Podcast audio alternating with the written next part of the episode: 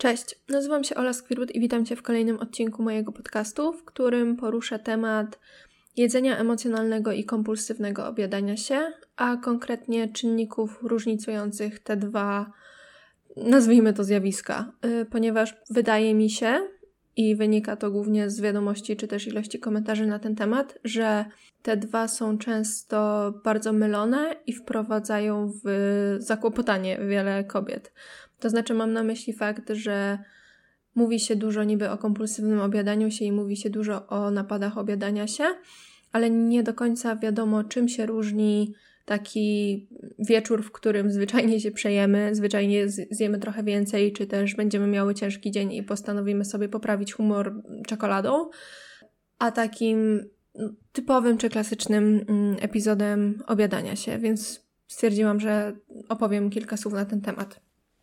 Jedną rzeczą, a właściwie pierwszą rzeczą, najważniejszą, którą trzeba wiedzieć, to jest to, że nie musi być takiego jasnego rozgraniczenia między jedzeniem emocjonalnym się i kompulsywnym obiadaniem się. To znaczy, jedzenie emocjonalne ma duży wpływ i bardzo często duży udział w kompulsywnym obiadaniu się, w rozwinięciu tego zaburzenia, w każdorazowym późniejszym napadzie i tak dalej. To nie musi być tak, że albo jemy emocjonalnie, albo się kompulsywnie obiadamy, bo jedzenie emocjonalne może y, doprowadzić do, do rozwinięcia tego zaburzenia. Fakt, że jemy emocjonalnie jest zupełnie normalny. To znaczy, to, że mamy gorszy dzień i postanowimy sobie poprawić humor, to, że mamy zachciankę na coś, zwyczajnie apetyt na konkretny produkt i postanowimy tę zachciankę spełnić, wybierając się na wycieczkę do sklepu, czy też zamawiając ulubioną pizzę, to jest wszystko normalne, jak najbardziej. To, to nie jest coś, z czym należy walczyć, to nie jest coś, y, nad czym należy jakoś pracować czy się obawiać, o ile oczywiście y, nie wykracza to za naszą normę. To znaczy, o ile to jedzenie emocjonalne i tak jakby dostrajanie, nastrajanie swojego humoru i samopoczucia jedzeniem nie przybiera intensywności czy też częstotliwości większej niż byśmy sobie życzyli. Przyczyn samego jedzenia emocjonalnego jest wiele, ale powiedzmy, że wyróżnię takie dwie najczęściej opisywane czy też najczęściej poruszane.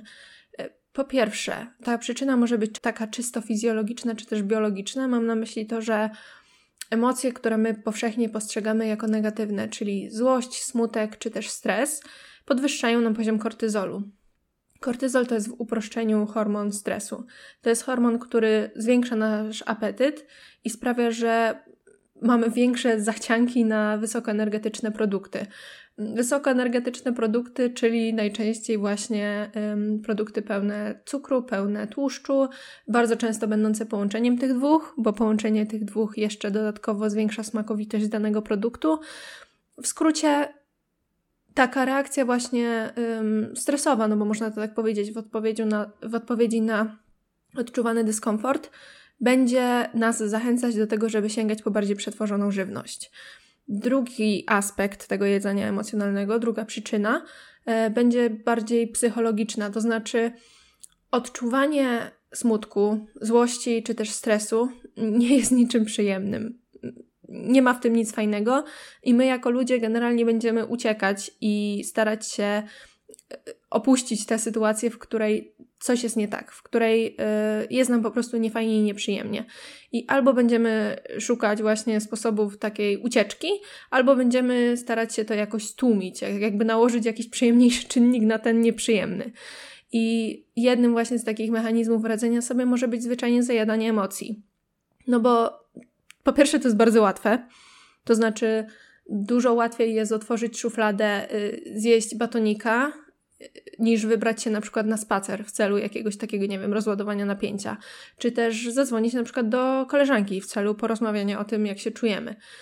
Jakby zmierzam do tego, że mm, w wielu przypadkach to jedzenie, zajadanie emocji, czy sięganie po, po właśnie jakieś smaczne produkty w odpowiedzi na smutek jest taką preferowaną opcją. Jest czymś, o czym my myślimy w ogóle w pierwszej kolejności i czymś, co wymaga od nas relatywnie mało wysiłku. Mm, szczególnie jeśli te słodycze, czy też te chipsy, fast foody i tak dalej są w pobliżu, są w otoczeniu, no są na wyciągnięcie ręki. I znów, w tym nie musi być absolutnie nic złego. To znaczy w fakcie, że my postanawiamy sobie poprawić nastrój batonikiem czy paczką chipsów, nie musi być nic złego. Chyba, że okazuje się, że jest to nasz jedyny sposób radzenia sobie z tymi emocjami.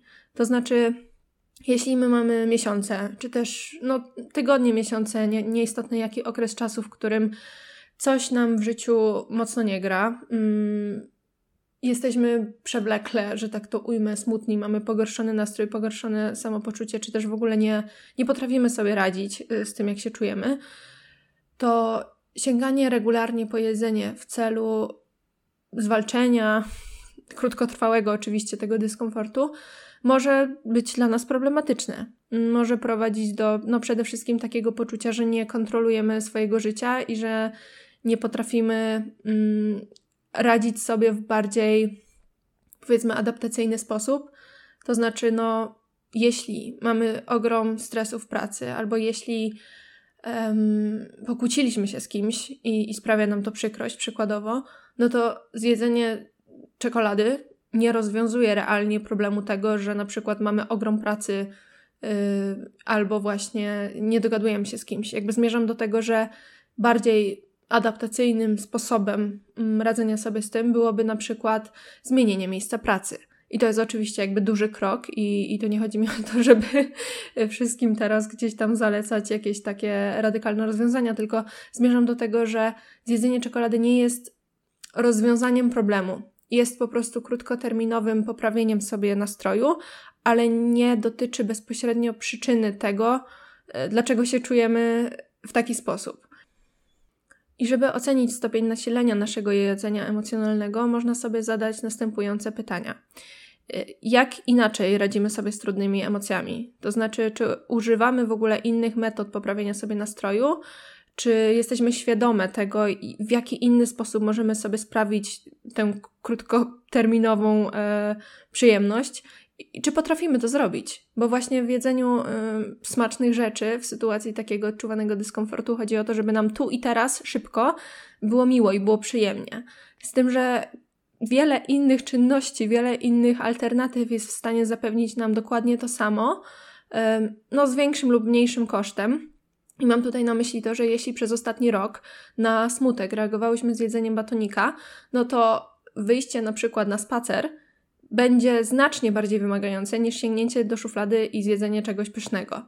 Ale to, co może okazać się zbliżone, jeśli chodzi o nakład energii włożony w dane zachowania czy daną decyzję, to może być na przykład wzięcie kąpieli albo poskładanie ubrań w szafie. Coś takiego, co nie wymaga od nas takiej pełnej mobilizacji na zasadzie ubieram się, biorę jakąś bluzę, słuchawki, telefon, wybieram muzykę, wybieram podcast, audiobooka, albo biorę psa na spacer i wychodzę i faktycznie gdzieś tam spędzam 5 czy 10 czy 15 minut na zewnątrz. To może być po prostu zbyt przytłaczające w danej chwili i niemożliwe do wykonania, niemożliwe do osiągnięcia. Tak jakby dystans i ta różnica energii, jaką my musimy przeznaczyć na zjedzenie batonika i wyjście na spacer jest po prostu skrajnie różna. I, I to może się okazać totalnie nieskuteczne i w naszym przypadku niemożliwe. Natomiast to, co może być właśnie bardziej przystępne, no to decyzja o tym, żeby wziąć kąpiel, żeby się jakoś odprężyć, włączyć sobie jakiś serial czy film, zadzwonić do kogoś. Coś takiego, co jest do zrobienia równie szybkie i równie niewymagające jak e, zjedzenie czegoś dobrego. E, drugie pytanie, które można sobie e, zadać, to częstotliwość. To znaczy, jak często używamy jedzenia jako sposobu na radzenie sobie z trudnościami. Czy to następuje za każdym razem, czy co drugi raz, czy w ogóle raz na jakiś czas? Bo bywa tak, że rozpoznajemy to, że zdarza nam się właśnie zjeść emocjonalnie coś i wydaje nam się, że to jest już ogromny problem sam w sobie. To znaczy, że o nie, czułam się smutna i zajadłam to tabliczką czekolady i że coś tu jest nie tak i ja powinnam coś z tym zrobić. No, jeśli się to zdarza raz na jakiś czas, to musisz wiedzieć, że większość z nas też tak ma, jeśli nie każdy. Znaczy, jakby zmierzam do tego, że wszyscy jemy emocjonalnie, tylko właśnie różnimy się częstotliwością tego. Bo naprawdę, każdemu, dosłownie każdemu yy, zdarza się i każdy zajada w jakiś sposób emocje. To nie muszą być te, cudzysłów, złe emocje, ani yy, nic nieprzyjemnego. To może być na przykład celebrowanie z danego egzaminu, czy kupienie sobie właśnie lodów w, w, ramach nagrody za napisanie i obronienie jakiejś pracy. No to też jest jedzenie emocjonalne, więc jakby naprawdę każdy to robi, ale to nie musi być problem. Pytanie, czy tak się dzieje za każdym razem i czy ciebie to przytłacza i czy ty się czujesz bezsilna wobec tego. Mm, następne pytanie, które można sobie zadać, to to, czy kończę jeść w momencie, kiedy poprawiłam sobie już nastrój, czy też zaspokoiłam apetyt na dany produkt, czy kontynuuję jedzenie niezależnie od tego uczucia ulgi, czy też przyjemności. Czy jeśli na przykład kupisz sobie lody i jesz je przez powiedzmy 5 czy 10 minut i one w którymś momencie już Ci przestają smakować, to znaczy nie są już tak smaczne jak te pierwsze łyżeczki, no bo no po prostu tak, tak jak się powiedzmy dzieje, że te lody już w którymś momencie przestają smakować aż tak dobrze, to czy kontynuujesz jedzenie dla samego faktu jedzenia, czy jeśli już czujesz się trochę lepiej, jeśli ci się już ten humor poprawił, to jesteś w stanie te lody odłożyć i decydujesz się to robić. To jest też jakby jedna rzecz, którą sobie warto przemyśleć, bo znowu, jeśli to jest takie bezmyślne jedzenie, no to tutaj jest, że tak to ujmę, przestrzeń do popracowania nad tym, jeśli ty tak uznasz i jeśli ty oczywiście uznasz, że chcesz to zrobić.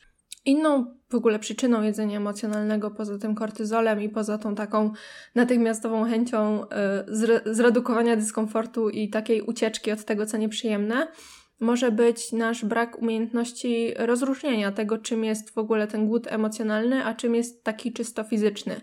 I tak w bardzo dużym skrócie, głód emocjonalny i ta taka właśnie potrzeba jedzenia czegoś dobrego, żeby było nam lepiej, y, z reguły przychodzi szybko. To nie jest coś, co narasta z godziny na godzinę, tylko to jest coś, co nas tak raczej uderza. Od tak. To jest bardzo często nastawione na specyficzne i konkretne produkty, czyli głód emocjonalny to raczej nie będzie coś takiego, że zjadłabyś cokolwiek, byle po prostu coś zjeść, tylko zjadłabyś konkretnie tą czekoladę, albo konkretnie tego loda, albo konkretnie te chipsy. I ym, zachcianka jest, że tak to ujmę, bardzo, bardzo specyficzna.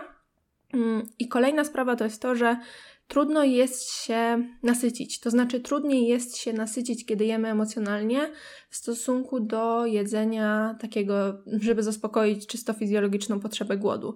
No bo kiedy jesteśmy głodni, no to zjemy powiedzmy kilka ziemniaków, e, trochę, nie wiem, ryby, kurczaka, tofu, czegoś tam, warzyw i, i czujemy satysfakcję. W przypadku jedzenia emocjonalnego, tak jak wspomniałam wcześniej, może być tak, że kupujemy sobie całe pakowanie lodów, i my w ogóle tak jakby nie czujemy tej sytości i nie czujemy tego takiego y, usatysfakcjonowania. Jemy jedną trzecią pakowania, jemy później kolejną jedną trzecią i tak właściwie nie ma kontaktu ze sobą w trakcie jedzenia. Może tak być, nie musi tak być. Jest po prostu większe ryzyko, że jedząc emocjonalnie będzie nam trudniej ten apetyt, czyli tak naprawdę te emocje tak jakby zajeść bo jako, że te emocje są znacznie częściej nieprzyjemne, to mamy tak jakby większą predyspozycję do wejścia w taki tryb autopilota.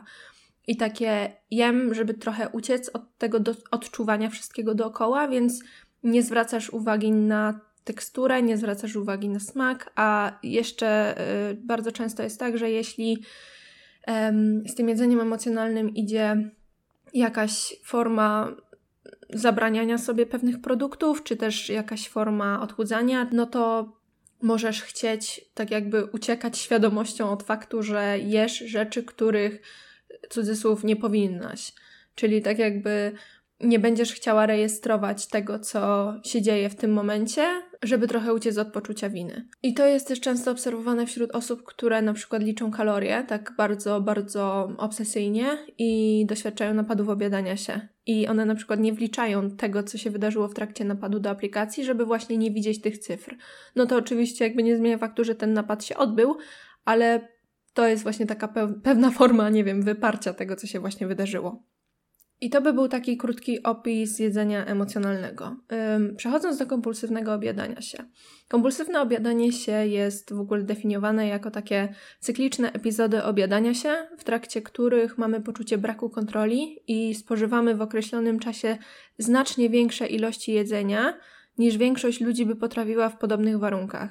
No i tutaj sobie możemy wyobrazić to na przykładzie, nie wiem, 30-letniej kobiety, która wraca sobie z pracy w piątek po południu, miała ogrom rzeczy na głowie i poza śniadaniem zjedzonym na przykład o godzinie 8 już później nic nie zjadła. Kończy pracę o godzinie 16, wraca do domu i jest wygłodniała, jest po prostu turbo głodna, więc um, odgrzewając sobie jakiś tam posiłek, który ma w lodówce, decyduje się zjeść banana, wypić szklankę soku, ta, y, ten obiad jej się odgrzał, więc powiedzmy, że miała zrobione spaghetti, zjada sobie miskę tego spaghetti, zanim jeszcze do niej dotrze, że się trochę najadła, decyduje się zjeść tam dwa paski czekolady na deser, y, no i jest okej, okay, czuje się najedzona. Później kładzie się na kanapie i ogląda Netflixa, wychodzi gdzieś tam na spacer, robi co chce. Generalnie załóżmy, że ten obiad miał nieco większą kaloryczność niż miałby w sytuacji, kiedy nie ominęłaby drugiego śniadania czy też obiadu w pracy, natomiast nie jest to coś, coś takiego, co prowadzi u niej do tak fizycznego dyskomfortu, że przez kolejne 4 godziny leży unieruchomiona w łóżku.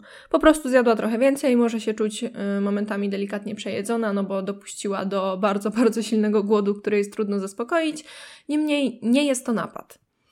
Jeśli pomyślimy o tej samej sytuacji i kobiecie, która doświadczyłaby epizodu obiadania się, wyglądałoby to mniej więcej tak, że jedząc śniadanie o 8 i wracając z pracy no, po tej godzinie 16, e, ona zjadłaby tą miskę makaronu, zjadłaby w międzyczasie dwie lub trzy kanapki, e, zrobiłaby sobie odmrożoną pizzę i do tego zjadła na przykład opakowanie lodów albo dwa.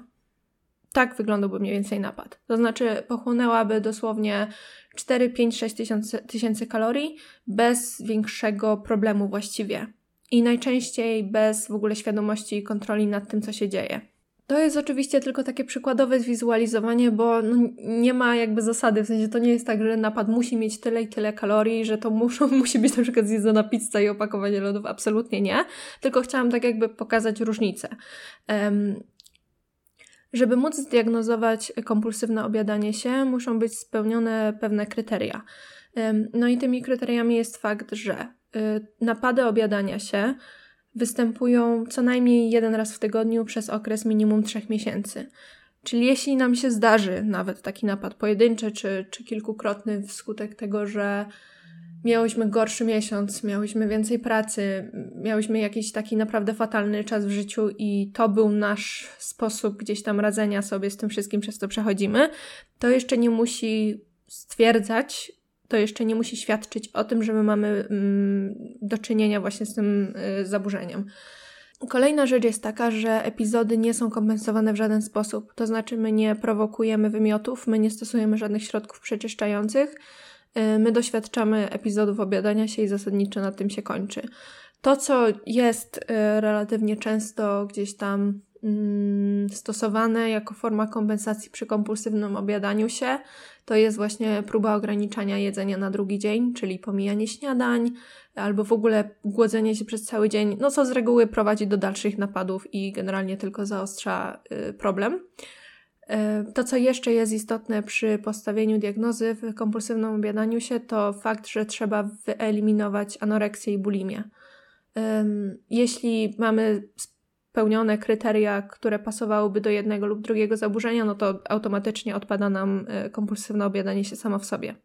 E, wracając jeszcze do charakterystyki napadu, tak żeby może łatwiej móc obrazować, czym to się różni od jedzenia emocjonalnego, w trakcie jedzenia emocjonalnego może być tak, że my się tym rozkoszujemy. To znaczy, my sobie kupiłyśmy właśnie lody na poprawę humoru, my usiadłyśmy sobie na kanapie wygodnie przed serialem i my się rozkoszujemy każdą łyżką tych lodów, bo są takie pyszne, bo dokładnie o nich marzyłyśmy i, i poprawiamy sobie humor jedzeniem. Totalna norma, tak jak wspomniałam. To nie jest tak, że my bezmyślnie pochłaniamy wszystko, co jest w zakresie, w polu widzenia, co się właśnie dzieje w przypadku napadów tam się do, dosłownie e, pochłania jedzenie. Tam się je bardzo, bardzo szybko, e, co no nierzadko prowadzi do mm, bólu żołądka później i takiego uczucia, że ten brzuch zaraz pęknie, bo w krótkim czasie fizycznie dostarczamy mu bardzo dużo jedzenia i doprowadzamy do takiego uczucia totalnego przepełnienia, które nierzadko utrudnia w ogóle przyjęcie jakiejkolwiek wygodnej postawy i ktoś musi leżeć przez jakiś czas, żeby to jedzenie było w stanie się w tym brzuchu jakoś ułożyć. To, co jest jeszcze charakterystyczne dla epizodów obiadania się, to jest takie czucie się obrzydzoną swoją postawą, to znaczy czucie takiego obrzydzenia do siebie po napadzie, czucie się winną y, po epizodzie obiadania się i y, nierzadko te mm, epizody występują w samotności. To znaczy w momencie, w którym na przykład domownicy, współlokatorzy opuszczają y, mieszkanie i zostajemy same, albo w samochodzie na przykład, wracając z pracy czy wracając ze szkoły na takim klasycznym drive-thru, albo odwiedzamy jakiś sklep spożywczy po drodze, robimy zakupy, wsiadamy do samochodu i na parkingu gdzieś tam w samotności to wszystko jemy. Nierzadko też słyszałam takie historie, w których na przykład po świętach zostawały placki w domu wieczorem, czy też jakieś różne sałatki. No po prostu wiadomo, jak to jest po świętach, masa jedzenia zostaje później w kuchni. I na przykład osoby w trakcie świąt, w trakcie jakby tego posiedzenia, że tak to ujmę, z rodziną przy stole, y, odmawiały sobie i nie jadły, i to była właśnie może jakaś forma kompensacji po wczorajszym czy przedwczorajszym napadzie. No w każdym razie zabroniły sobie jeść albo nie jadły tego, na co miały ochotę w takich ilościach, jakich chciały. Więc kończyło się wyprawą właśnie o drugiej w nocy czy o trzeciej w nocy i napadem, kiedy inni spali lub kiedy inni nie widzieli po prostu, że to osoby jedzą. Mam nadzieję, że w tym materiale pomogłam Ci zrozumieć właśnie różnicę między jedzeniem emocjonalnym a kompulsywnym obiadaniem się. Starałam się nakreślić te różnice w miarę y, przystępnie. W opisie do tego podcastu zostawię taki test, y, który można wykonać. On jest w języku angielskim, y, który trochę właśnie zwraca uwagę na to, co brać pod uwagę, obserwując swoje zachowania pod kątem kompulsywnego obiadania się czy też jedzenia emocjonalnego. Ja nie wiem, na ile ten test jest mm, rzetelny, legitny, jak to tam nazwać. Ja sobie go zrobiłam z ciekawości i uzyskałam wynik 5 na 46, e, gdzie od 0 do 17 to jest taki wskaźnik, że kompulsywne obiadanie się nie występuje lub występuje w bardzo y, gdzieś tam delikatnym stopniu. Ja bardziej zachęcam do zajrzenia po prostu na pytania i nawet nie, ty, nie tyle y, rozwiązywania testu i sugerowania się wynikiem, co po prostu zwrócenia uwagi właśnie na to, jakie są opcje, jakie są pytania, mm, jakie są możliwości. Jeśli jesteś zainteresowana tematem jedzenia emocjonalnego czy też kompulsywnego obiadania się, to w swoim e-booku Odzyskaj kontrolę nad jedzeniem poświęciłam właśnie dwa osobne moduły tym dwóm zagadnieniom. Nie wyobrażałam sobie stworzyć pozycji, w której właśnie nie podkreślę sposobu postępowania i przyczyn zarówno kompulsywnego obiadania się, jak i jedzenia emocjonalnego, no bo postępowanie jest troszkę inne. Przyczyny i podłoża są przede wszystkim właśnie troszkę inne, tak jak tutaj wspomniałam. W opisie odcinka tego podcastu zostawię link do e-booka, gdybyś chciała uzyskać więcej informacji na jego temat. Bardzo dziękuję Ci za wysłuchanie tego odcinka i zapraszam Cię do wysłuchania kolejnego za tydzień. Do usłyszenia.